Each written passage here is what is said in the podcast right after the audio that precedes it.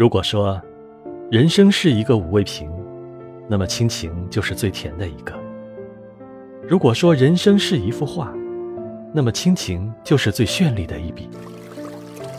大概在这个世界上，没有多少个人能真正看重亲情。它就像平淡无奇的水一般，微不足道，但是它往往是最重要的。有人把友谊比作清茶，但是它永远没有水那么真挚；有人把感情比作果汁，但它并没有水那么清纯。无论是清茶还是果汁，它们的来源都是水。水是生命的源泉，亲情就像水，它就算被分流到世界各地。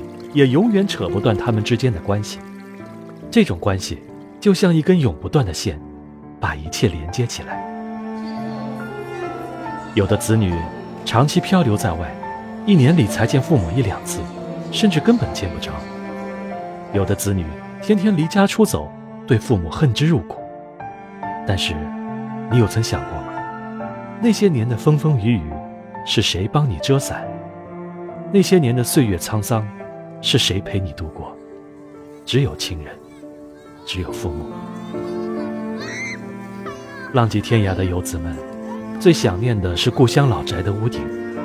其实，真正牵挂游子的是那一些朝夕相处、微不足道的人，是他们用那一双双有力的双手，制造一条永不破灭的小船，带着你周游世界。这些人，是最值得你感恩的。无论何时何地。只要想起他们，辛苦也甜。但何时我们竟会痛恨自己的亲情？我们痛哭，我们训斥着自己最亲最近的人，心中却没有半分愧疚，因为我们是一个个体，而不能总受牵连吗？